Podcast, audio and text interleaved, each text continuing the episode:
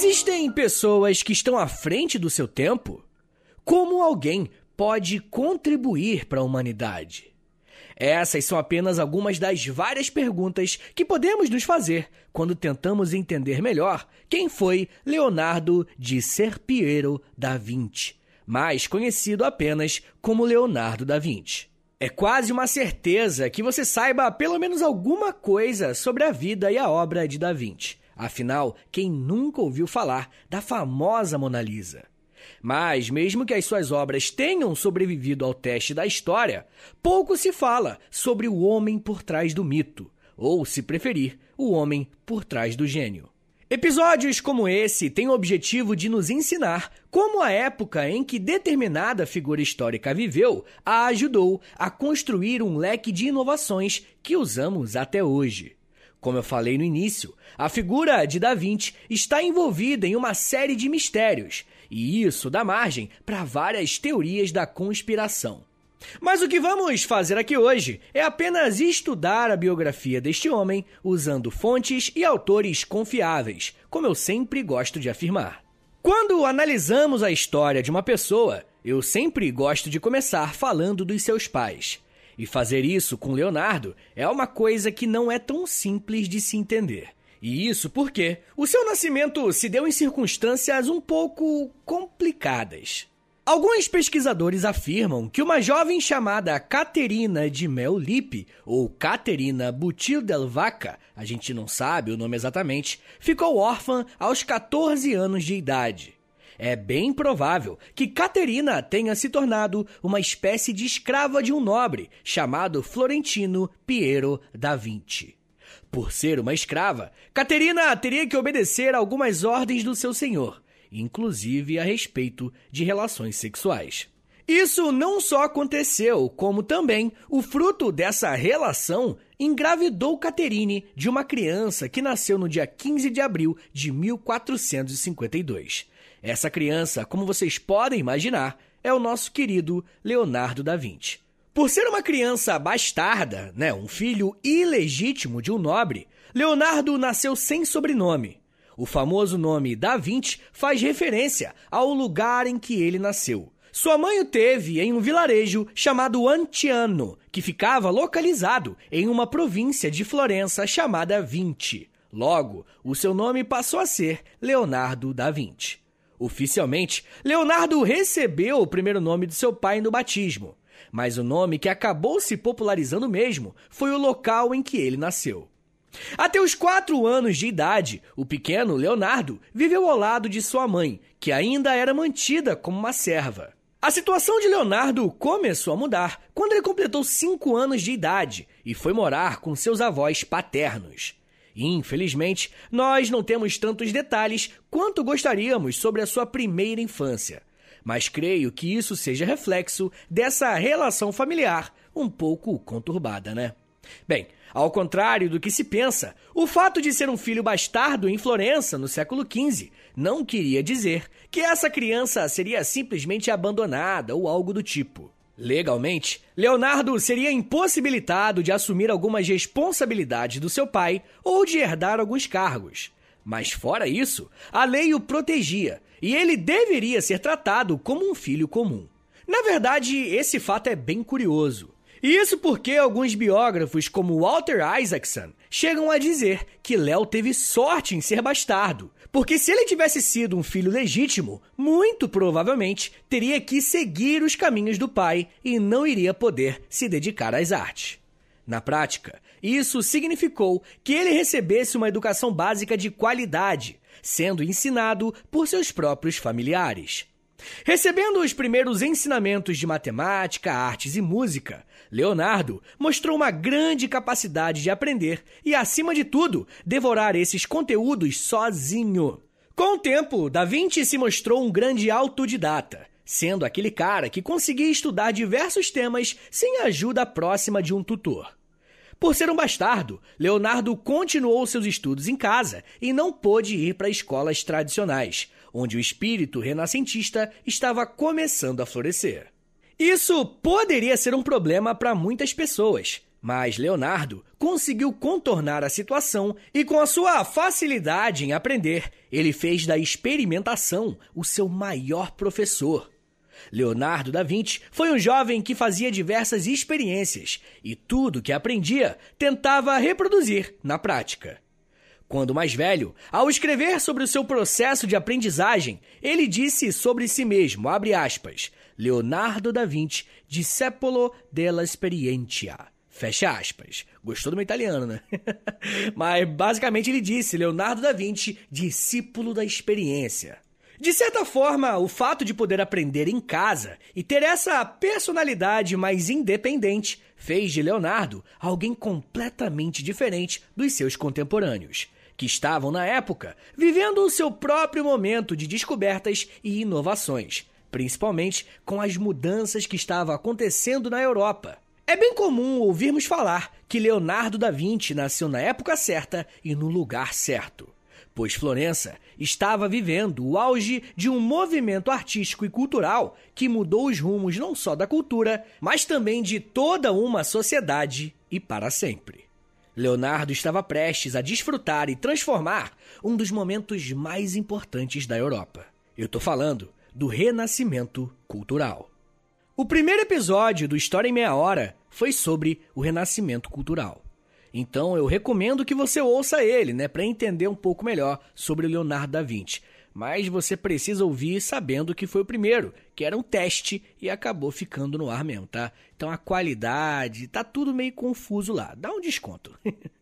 Mas o que você precisa saber agora é que o Renascimento se trata de um momento de intensas mudanças relacionadas à arte, cultura, filosofia e até tecnologias.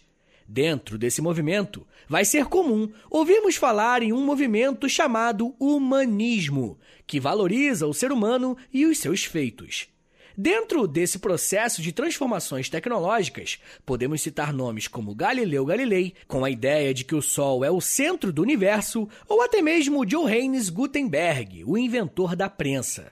Toda essa efervescência de novas ideias vai acontecer justamente na região que Leonardo iria conhecer com uma palma de suas mãos. Mas ele não sabia que, para isso acontecer, primeiro teria que vivenciar algumas tragédias familiares. Por ter sido afastado de sua mãe biológica bem cedo, Leonardo cresceu com a família paterna e quem ficou responsável pela sua criação foi o seu avô Francesco, o principal provedor da família. Além dele, Da Vinci também convivia com outros filhos do seu pai e da sua madrasta. De acordo com alguns registros, no ano de 1462, a madrasta chamada Albiera veio a falecer enquanto estava em trabalho de parto.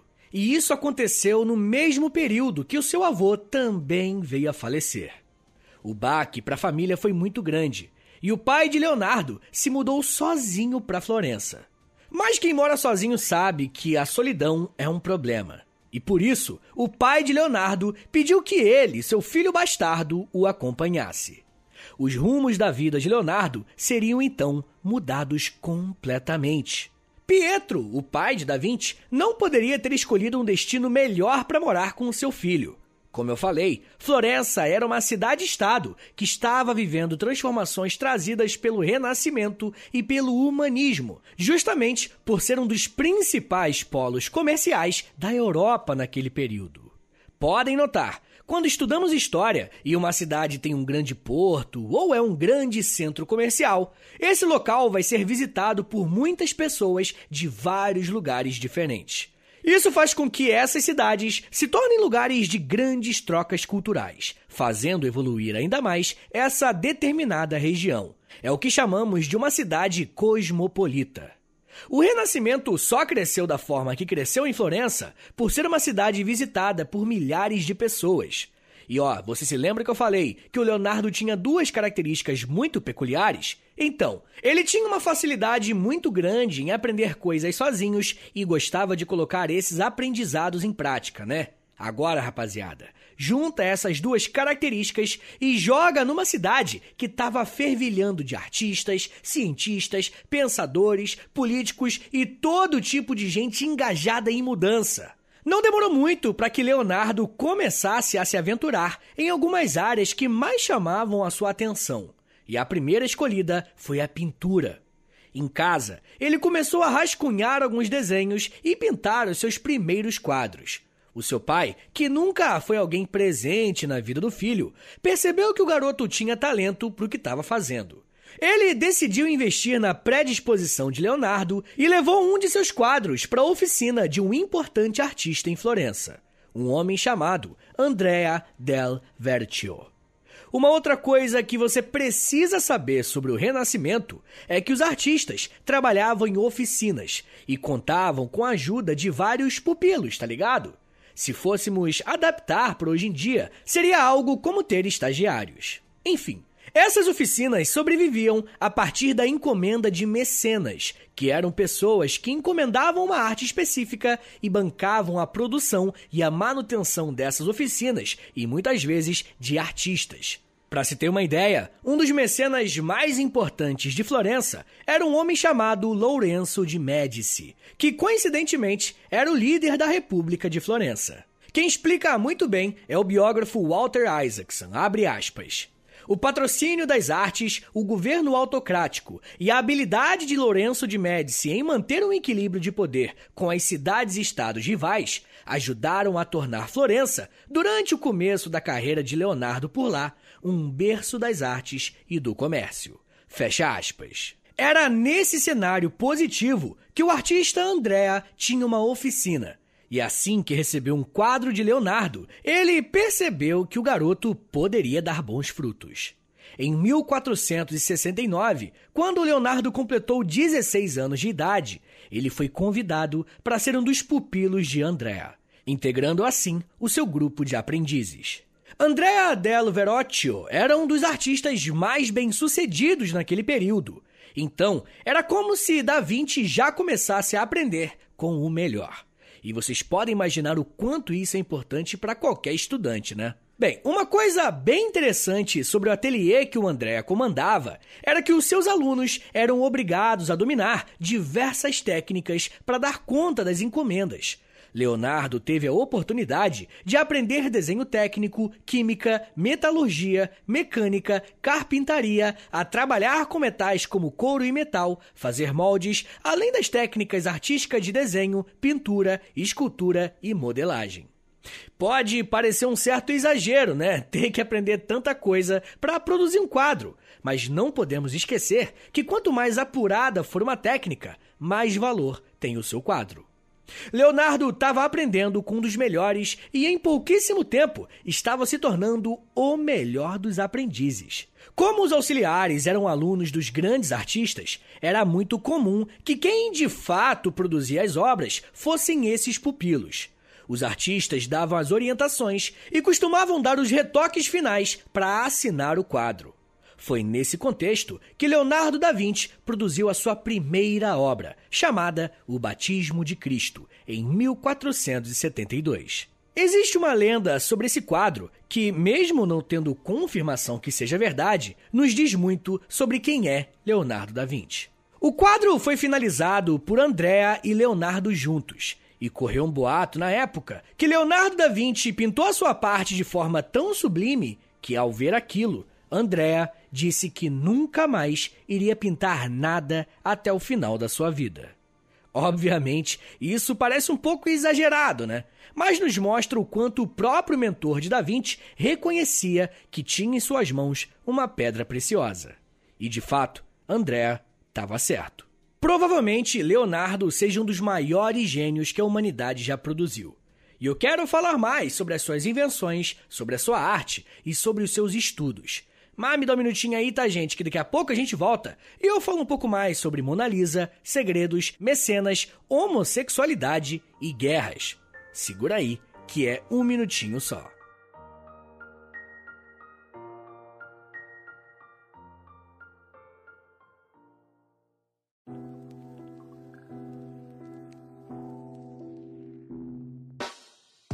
O História em Meia Hora é parceiro da loja.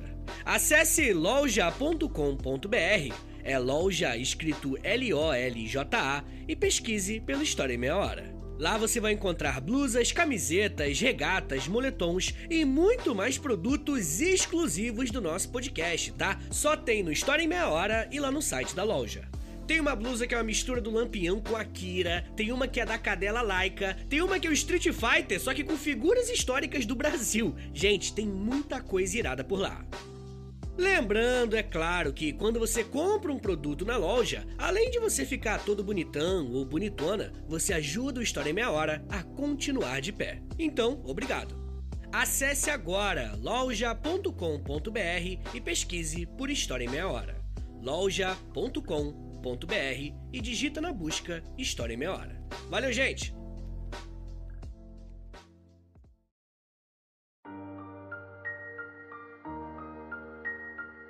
Abre aspas. Uma de minhas primeiras lembranças da infância, pelo que me parece, eu estava no berço quando uma ave se aproximou, abriu a minha boca com a cauda e a enfiou repetidas vezes por entre meus lábios. Fecha aspas. Essas palavras foram ditas pelo próprio Leonardo da Vinci a respeito de uma lembrança que veio à sua mente enquanto ele observava alguns pássaros. Da Vinci tinha um hábito de estar próximo à natureza e observá-la, não apenas como contemplação, mas principalmente como estudo. Porém, esse relato pode demonstrar um possível abuso que o pequeno Leonardo tenha sofrido na infância. Quem se debruçou sobre isso foi o próprio psicanalista Sigmund Freud, ao escrever um livro chamado Uma Recordação de Infância de Leonardo da Vinci. Essa questão mais íntima de Leonardo é muito importante para a gente compreender a história da sua família e, de certa forma, a sua própria história. Como falamos no início, a mãe de Da Vinci era uma espécie de escrava de Piero, e é possível que o seu nascimento tenha sido consequência de um abuso. Na fase adulta, Da Vinci sofreria mais uma violência, mas dessa vez por ter a sua intimidade exposta.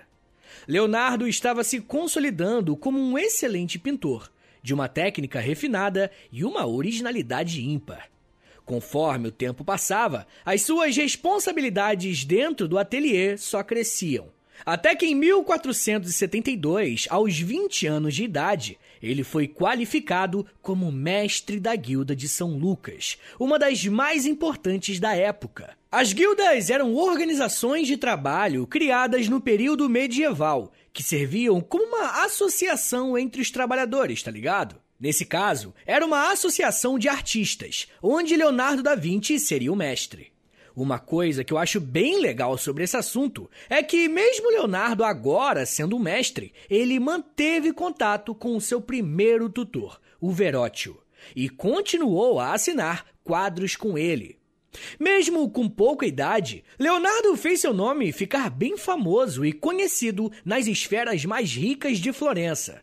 Mas vocês sabem como isso funciona, né? Quanto mais holofotes uma pessoa recebe, mais críticas são direcionadas a ela. E foi isso que aconteceu com o nosso querido Leonardo da Vinci. No ano de 1476, Leonardo foi acusado de praticar sodomia com alguns membros do seu ateliê. E caso você não saiba, sodomia era um termo utilizado para se referir a algumas práticas, e dentre elas, a prática homossexual assunto que era totalmente proibido pela igreja, que ainda tinha muita influência naquela região. Esse processo quase acabou com a carreira de Leonardo.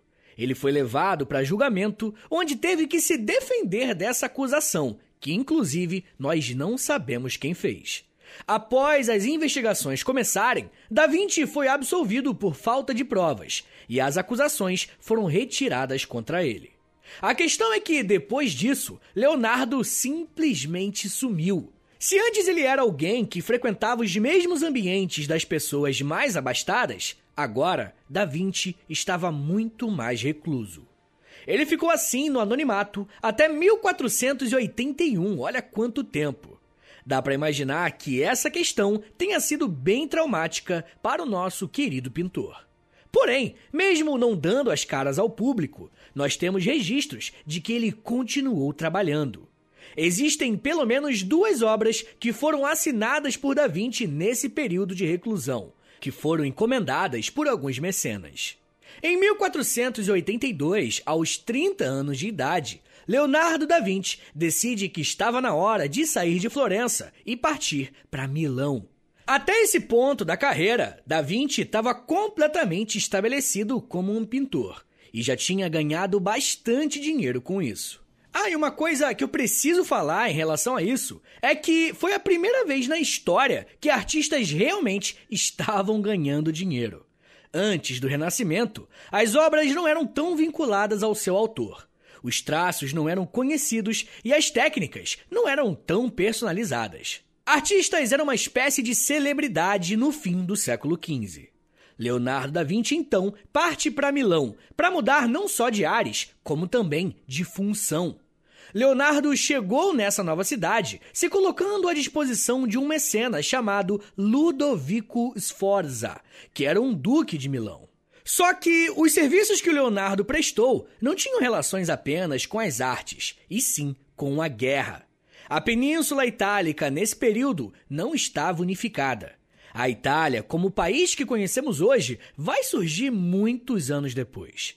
E por esse motivo, essa fragmentação política vai resultar em diversas guerras por disputas de território e influência política.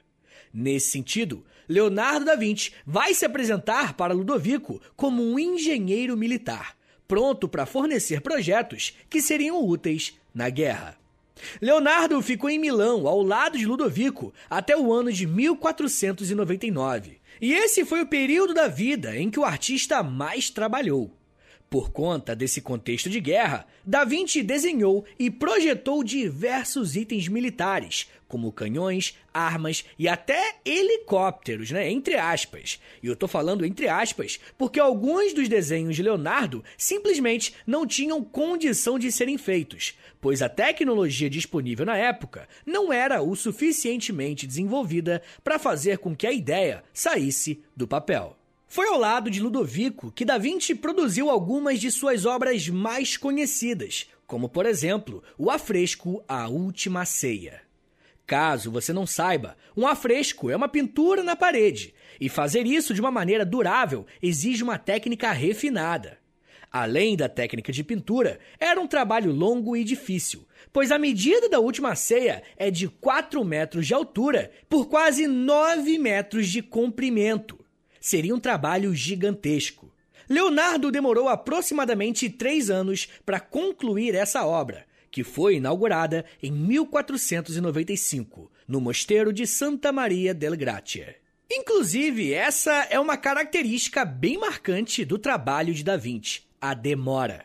É claro que alguns trabalhos eram mais complexos do que outros, mas Da Vinci era conhecido por atrasar em suas entregas e não terminar muita coisa do que começava. Isso acontecia porque Da Vinci estava muito mais preocupado e colocava mais a energia em aprender uma técnica nova e conseguir dominá-la bem do que em concluir o trabalho especificamente. E ele ficava tão focado em ser um expert numa determinada coisa que, quando isso acontecia, ele simplesmente perdia o interesse pela obra que estava fazendo. Isso era muito comum e as obras inacabadas de Da Vinci encheriam um museu tranquilamente, tá? Isso não o diminuiu enquanto alguém que estava explorando as suas habilidades para além da pintura. Como já falamos por aqui, ele se aventurou em projetos militares para ajudar a sua cidade a se proteger de invasões. Leonardo também começou a desenvolver técnicas de esculturas, se tornando influência para artistas como Michelangelo. Além disso, Leonardo também se aventurou no estudo da arquitetura, onde fez o projeto do domo da Catedral de Milão. Leonardo também começou a se interessar pelo estudo da natureza, e não só dela, mas também do ser humano. Seus cadernos de anotação se tornaram verdadeiros tesouros para quem estuda uma série de assuntos. Muitos acreditam que Da Vinci foi um dos primeiros a desenvolver o estudo da anatomia da forma que conhecemos hoje. Um dos maiores símbolos desse estudo da anatomia é o homem vitruviano, que foi feito também no início da década de 1490. Na verdade, desde a época em que Da Vinci era aprendiz do Andrea del Verrocchio, o seu mestre já incentivava os seus alunos a estudarem anatomia básica para produzir retratos mais realistas. A questão, gente, é que o menino da Vinci não sabia brincar em serviço e se tornou um grande especialista, estudando o corpo humano e desenhando ossos e músculos com detalhes que, na moral, deixa qualquer um de boca aberta. Leonardo tinha uma espécie de fixação por detalhes. Uma das obras que Ludovico encomendou se tratava de uma escultura de um cavalo, que deveria ser feita a partir de bronze. E olha só o que o pesquisador Christian Gutner falou sobre isso, Assim, Leonardo pesquisou e observou incansavelmente todos os detalhes dos cavalos, seus músculos, pele e movimentos, até que em 1492 ele terminou o gigante modelo em argila, que ficou conhecido como Gran Cavallo. Após apreciado e aprovado pelos Sforza, ele então poderia produzir um monumento usando 17 toneladas de bronze. Fecha aspas. Esse relato mostra um pouco da obsessão que Da Vinci tinha pelo perfeccionismo, e isso ficava evidente em suas obras. A parte triste é que essa grande escultura nunca chegou a ser concluída, mas dessa vez não por culpa do Leonardo, e sim das guerras. Milão estava passando por várias batalhas contra a França, e o Gran Cavalo, num primeiro momento, se tornou um alvo para a prática de tiro. E quando a guerra apertou, a estrutura foi desfeita para ajudar a construir armas e defesas para a guerra. Em 1499, Milão foi derrotada e Leonardo da Vinci decidiu fugir de lá.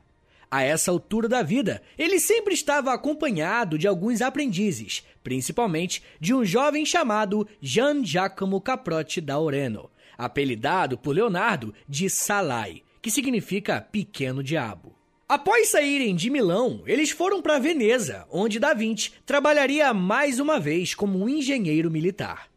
Porém, a estadia na cidade não durou muito, e no ano de 1500, Leonardo voltou a Florença, se mudando em seguida para a cidade de Cesena, onde conseguiu o patrocínio de Cesare Borgia, filho do Papa Alexandre VI. Esse foi o período da vida que Leonardo mais viajou pela Península Itálica, mas ele não chegou a estabelecer nenhuma sede fixa. Ao lado de Borgia, Leonardo trabalhou elaborando o projeto de armas para a guerra e desenhando mapas. Mesmo sendo algo novo, Da Vinci mostrou mais uma vez uma habilidade muito grande em conseguir executar bem aquilo que ele estava fazendo, e seus mapas ajudaram bastante nos rumos da guerra. Em 1507, a França havia conseguido conquistar as cidades da Península Itálica mais uma vez, mas como Leonardo já tinha um nome consolidado, ele foi convidado para servir na corte do rei Luís XII. E foi nesse período que ele levou um quadro que não tinha sido concluído para tentar terminá-lo. E esse quadro, que aparentemente não estava sendo tão levado a sério, era nada mais e nada menos que Mona Lisa. Talvez a obra mais famosa da história e que carrega muitos mistérios até hoje. Inclusive, eu vou falar mais sobre a Mona Lisa e os mistérios que envolvem esse quadro no episódio exclusivo para os apoiadores lá no Apoia-se, beleza? Se você quiser ouvir esse episódio e os outros 60 que tem por lá, é só você assinar apoia.se barra História em Meia Hora. Mas enfim, gente, Leonardo não só concluiu essa obra, como ficou na corte do Luís XII por um tempo. E uma das invenções mais curiosas dele foi feita nesse período. Leonardo apresentou ao rei uma espécie de robô de um leão que andava sozinho. Usando pequenas engrenagens, Da Vinci conseguiu deixar a plateia de boca aberta e encantar a nobreza francesa. Em 1513, Leonardo partiu para Roma, onde se tornou um protegido do irmão do Papa Leão X e se colocou à disposição para pintar uma igreja. Como nesse momento ele já estava com 61 anos, Leonardo foi deixado um pouco de lado e a igreja escolheu pintores mais jovens como Rafael e Michelangelo para darem sequência em obras que já tinham sido iniciadas. E esse foi o pontapé que faltava para que Leonardo se dedicasse, já na fase final da vida, ao estudo de outros elementos, como a matemática, a óptica, a arquitetura e a anatomia, dissecando vários corpos. Com a morte do seu patrocinador em 1516, Leonardo deixa Roma e parte para a Itália. Ele foi morar em um castelo de um grande admirador do seu trabalho, Francisco I, rei da França. E será no castelo de Clux que Leonardo da Vinci passará os últimos dias de sua vida. Com problemas de articulação na mão esquerda e debilitado pela própria idade, Da Vinci passava a maior parte do tempo na cama, cercado pelos seus três quadros favoritos: a Mona Lisa, a Santa Ana e São João Batista. Leonardo da Vinci morreu de causas naturais no dia 2 de maio de 1519, no castelo do rei da França, o local digno para alguém como da Vinci. Muito ainda poderia ser dito a respeito do legado de da Vinci, mas eu queria finalizar usando as palavras do Christian Gutner mais uma vez, Leonardo da Vinci foi um gênio que quase nenhum outro ser humano equiparou no que diz respeito à diversidade de pesquisa e criação. E talvez essa seja a resposta para o sorriso da Mona Lisa. Ela ri, quase que de forma carinhosa, de todos nós. Fecha aspas.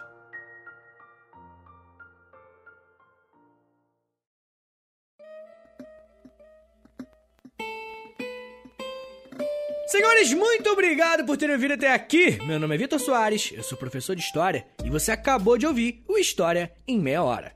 Esse tema é bem legal, eu adoro falar de Da Vinci, Renascimento, é um dos períodos que eu mais curto falar. Então, pô, compartilha aí, dá essa moral pra eu poder falar mais vezes sobre esse tipo de tema que eu acho muito irado. E tem vários artistas dessa época que eu posso fazer episódio, né? Tipo Michelangelo, Rafael, pô, sei lá. Se você gostou muito, então compartilha o episódio que aí se tiver bastante play, né, eu vou perceber que vale a pena fazer mais coisa desse tipo, tá bom? Mas gente, compartilha com um amigo, manda aí no grupo do seu WhatsApp aí dos seus amigos, ou você pode postar postar no Instagram também, e aí você me marca no arroba História em Meia Hora ou no Twitter, e aí me marca lá, arroba H30podcast. Se você gosta do História em Meia Hora, se você quer ver esse podcast continuar de pé por muito tempo, não se esqueça de dar uma chance pro nosso Apoia-se, beleza? É apoia.se barra História em Meia Hora, que aí dependendo do plano que você assinar, você tem acesso a conteúdo exclusivo, tem acesso a Clube do Livro, tem acesso a conteúdo no Instagram, tem muita coisa mesmo. Dá uma passada lá, e aí se você achar que você pode, que vale a pena, que você tem condições também,